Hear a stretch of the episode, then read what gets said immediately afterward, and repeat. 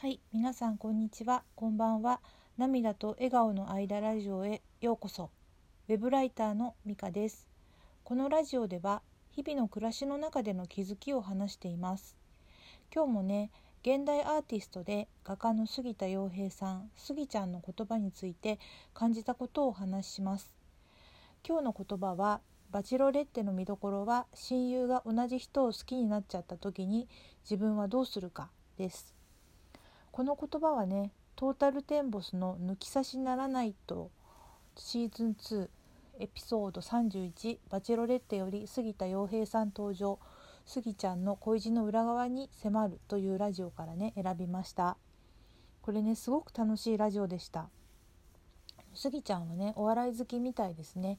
マニアではないけど m 1とか見たりあるいはね m 1の分析のラジオとかをねアート制作の BGM にしてるみたいですね。で、えっと、トータルテンボスさんのねお二人とスギちゃんのね3人のトークすごく良かったんですよね。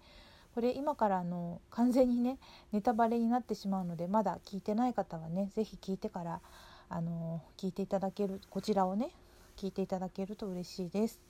えっと、前半25分ぐらいはね m 1についてトータルテンボスのお二人がね語っていて後半にスギちゃんがゲストで登場します。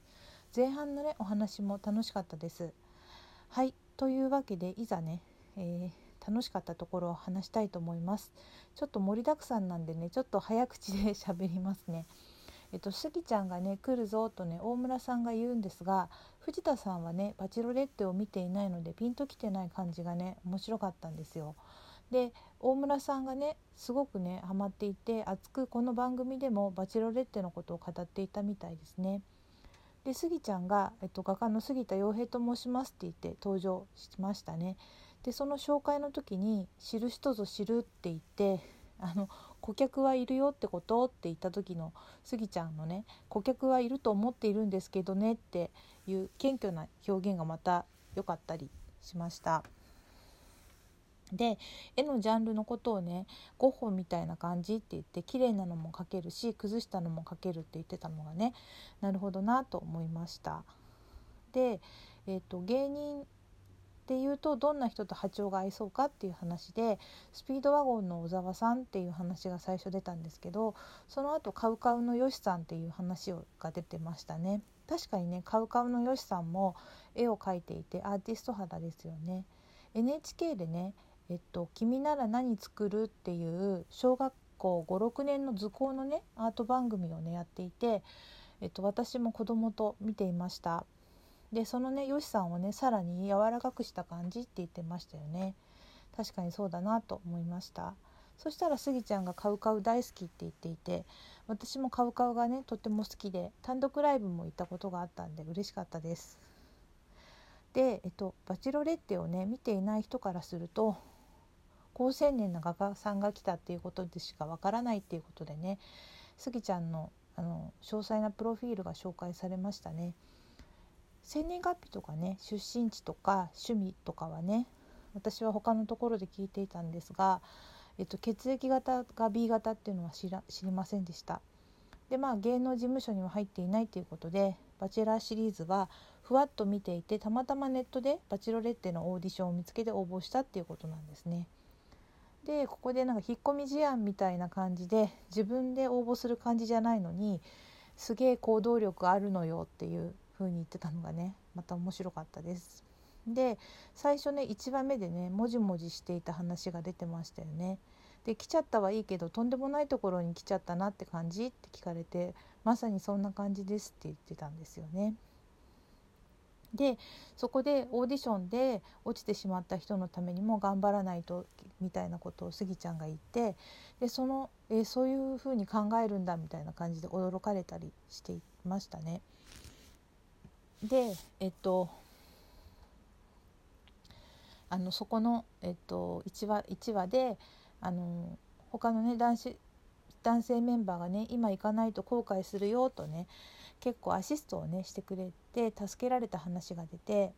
スギちゃんはねすごく感謝しているって感じだったけど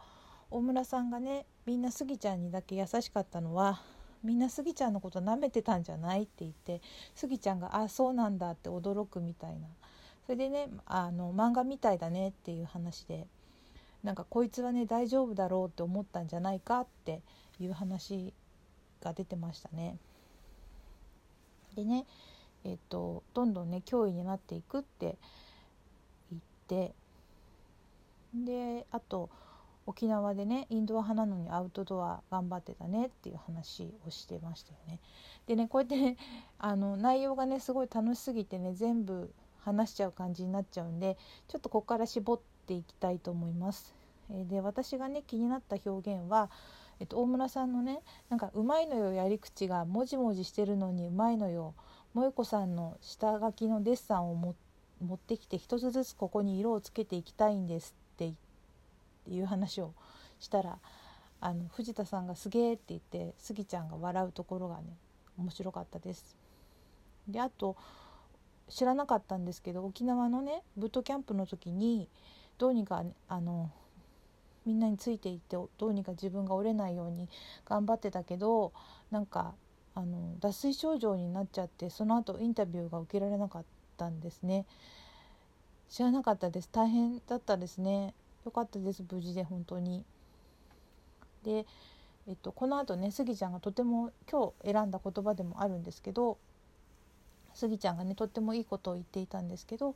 バチロレッテの見どころとしては親友で同じ人を好きになっちゃった時に自分はどうするのかっていうことで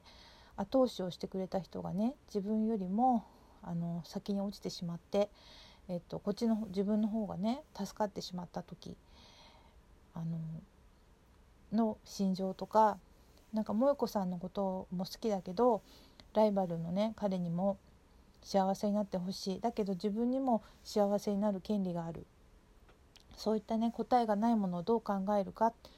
といったようなところが見どころだっていうふうにねあの説明をねしてくれてね。そう言ったら「バチロレッテ」を見ていない藤田さんがね思ってるよりも深いんだね深いんですねって言って見てみますって言って言ってたですよねそれがなんかすごい良かったなと思いましただから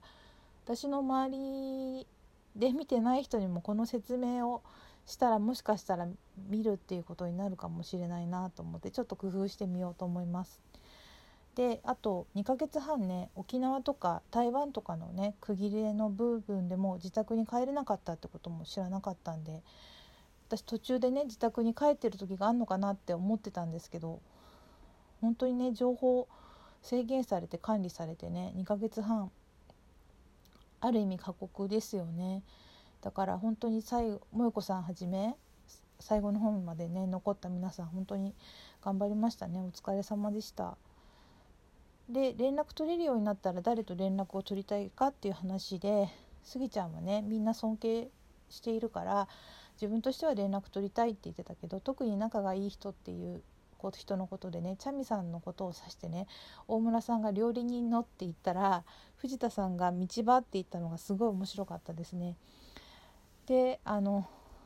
意外に最後まで残るかもよ飯作って胃袋をつかむっていうさすがの瞬発力の笑いがねたまらなかったですね。で、えっと、その後スギちゃんが自分が結果的に長く残れたのは光らせてくれた人たちがいると対比で魅力が出るんだよって言って、えっと、例えば暗くてもある場所では冷静と取られるかもしれないしポジティブをねうるさいと取られる場合もあると。だから結局は周り次第なんだよっていうことでね。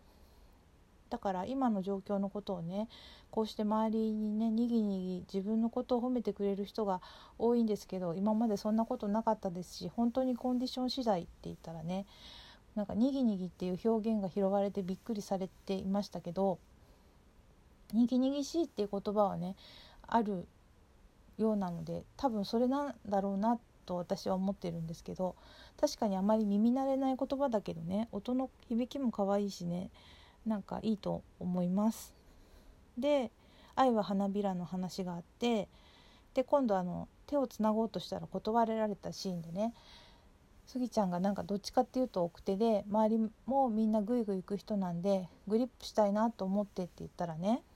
あの大村さんと藤田さんが手をつなぐことをグリップって言ったんだと思ってびっくりしてでスギちゃんが今のはすいません気持ち悪いって言ってたんですけど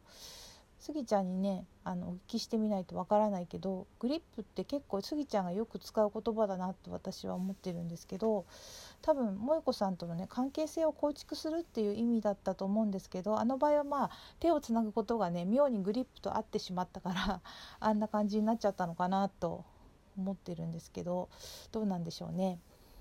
で今でも思いはあるんですか？って質問にね離れてても萌子さんっていう人が元気に幸せそうに生きてるわけじゃないですかそれが素敵なことなわけですよって言って真実の愛って何なのかっていうものを実らなかったけどこんな感じかなと片鱗はつかめたような気がするんですと。で一人の人生あに女性をね本気で好きになることで結婚にはならなかったけど愛ってこんな感じかなってつかめたような気がするんで満足度も高いって言ったらね藤田さんが親権を奪われた親がこう思う気持ちみたいなって言って俯瞰の愛って言ってたのがすごい良かったですね。でスギちゃんが今いかに人気があるかの話になってあと YouTube の話が出ましたね。いや本当にね面白かったんですよね。あの知ってる話がね多かったのにそれでもすごく楽しかったのでやっぱりお笑いってすごいしなんかスギちゃんのねお話もすごく光っててさすがだなと思いました。はいということで今日のラジオはこれで終わりにします。今日も最後まで聞いてくださってありがとうございました。ではまたさようなら。